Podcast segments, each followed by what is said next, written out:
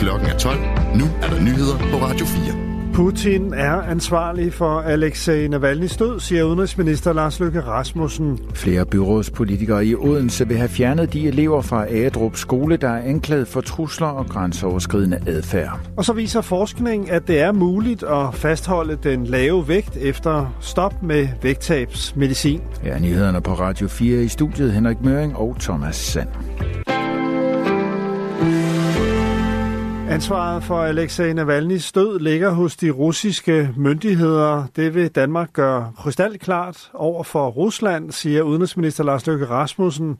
Meldingen kommer efter, at den russiske ambassadør i Danmark, Vladimir Barbin, er blevet indkaldt til samtale i Udenrigsministeriet. Vi vil gerne sende et meget klart signal til Putin om, at vi holder ham ansvarlig for Navalnys død, siger Lars Løkke. Danmark forventer en undersøgelse af omstændighederne omkring dødsfaldet af den russiske oppositionsleder. At indkalde en ambassadør til samtale betragtes generelt som et markant diplomatisk værktøj. Det sender et stærkt signal om utilfredshed til den pågældende ambassadørs hjemland. Lars Løkke Rasmussen mener, at det er åbenlyst, at Putin i sidste ende står bag. Der er tale om en systemkritiker, som var udsat for et giftangreb.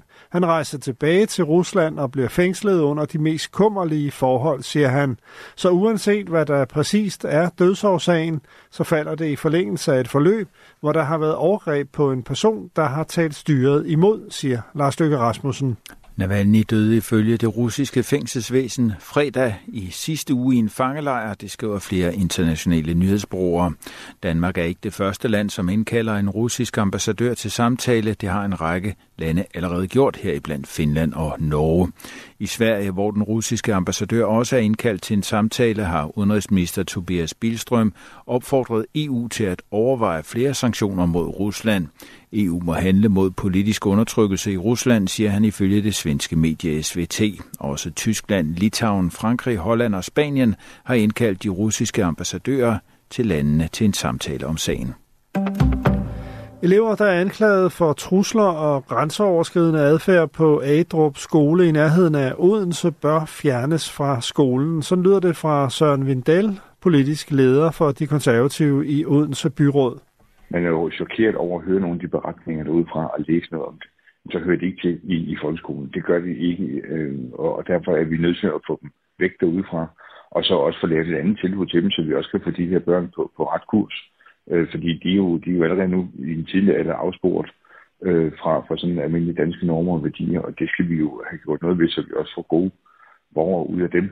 Ifølge ham skal børn- og ungeforvaltningen i Odense finde en løsning på, hvor de pågældende elever så skal gå. Byrådsmedlemmer fra Socialdemokratiet og Venstre er enige i, at elever skal suspenderes, skriver TV2.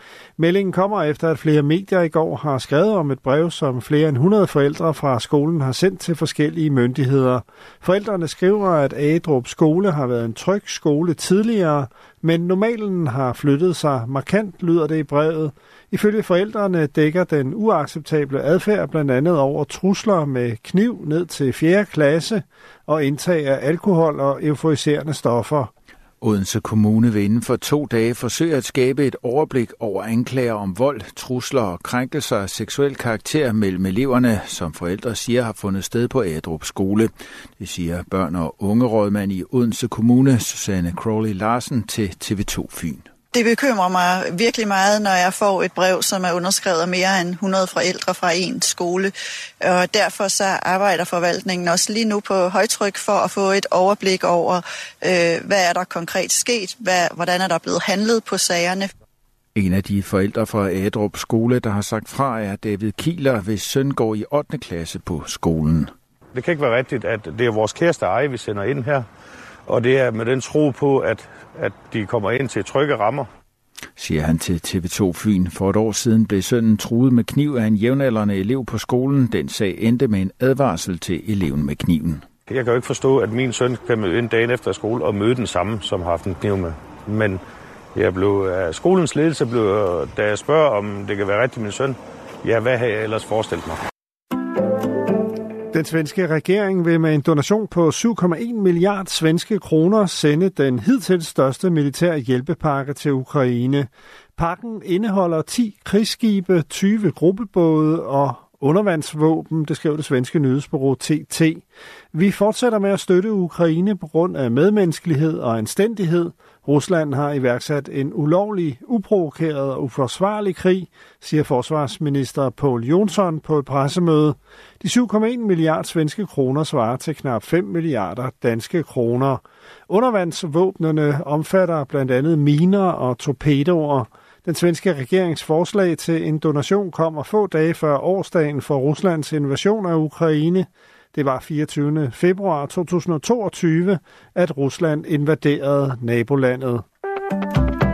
Det er muligt at fastholde sit vægttab efter stop af vægttabsmedicin, det viser ny forskning. Det er ellers gængs opfattelse, at medicinen skal være livsvarig, hvis man vil fastholde vægttabet. Men det behøver den ikke nødvendigvis, fortæller professor Signe Sørensen-Torekhoff, der står bag et nyt studie fra Københavns Universitet og Hvidovre Hospital.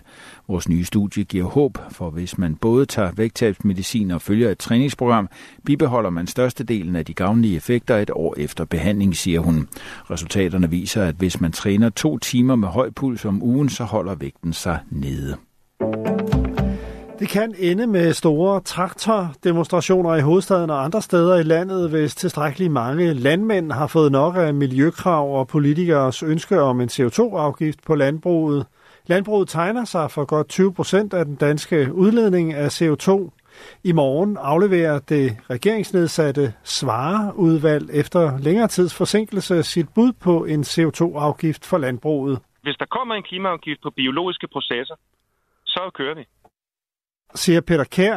Han er formand for Bæredygtigt Landbrug, som fra sin stiftelse i 2010 har været den rebelske landbrugsorganisation, der ofte har udfordret storebroren, landbrug og fødevare. Og hvis det ender op med, at det vil komme en klimaafgift på landbrugsproduktionen, og altså på de biologiske processer, det er jo så prutter fra køer, så er det der. Så nok. Så vil vi ikke finde at sige mere. Og der kan vi godt finde på, og det har jeg jo været ude i pressen at sige lige direkte, at så skal man tjekke dæktrykket på sin traktor, fordi så ruller vi afsted. Formand for Landbrug og Fødevare Søren Søndergaard mener til ro og opfordrer til at forhandle i stedet. Vi går ind i forhandlingerne med ønsket om, at vi kan finde holdbare løsninger, der rækker langt ind i fremtiden. Med regeringsgrundlaget in mente har jeg tillid til, at vi har målet om de langtidsholdbare grønne løsninger, mens vi fastholder og udvikler en stærk fødevareproduktion i Danmark, siger han. Folketingsmedlem Rasmus Jarlov fra Konservative forlænger sin sygemelding i yderligere 8 uger. Det oplyser gruppeformand Mona Juhl. Han skal bruge den tid til at komme sig. Jeg ved, at det går fremad. Det er uvist, hvad Jarlov fejler. Rasmus har valgt ikke at sige, hvad det er, han er sygemeldt for, og det respekterer jeg selvfølgelig. Rasmus Jarlov har været sygemeldt siden 9. januar i år. Her kom det frem, at sygemeldingen ville vare en måneds tid, men den er nu forlænget. Det bliver Tina Kartag Hansen, som afløser Jarlov i de næste 8 uger. Hun har aldrig været folketingsmedlem før. Der er indgået en overenskomstaftale mellem ansatte og arbejdsgivere i regionerne, det oplyser Danske Regioner. Aftalen bliver præsenteret kl. 12:15 i Regionernes Hus. Der er omkring 135.000 ansatte i de danske regioner. Det er blandt andet sygeplejersker og læger på landets hospitaler. Lørdag blev parterne på det kommunale område enige om en ny overenskomst. Her lød lønrammen på 8,8% over 2 år, ligesom på det statslige område. Medicinalindustrien sikrer dansk økonomi en fremgang på 2% i 4. kvartal sidste år. Det viser nye tal fra Danmarks Statistik. Det er en voldsom, imponerende vækst, mener Thor Strammer, som er cheføkonom i Dansk Erhverv. I hele 2023 steg Danmarks BNP, bruttonationalproduktet, med 1,8%. Men hvis man trækker bidraget fra medicinalindustrien fra, ville BNP være faldet med 0,1%, skriver Danmarks Statistik.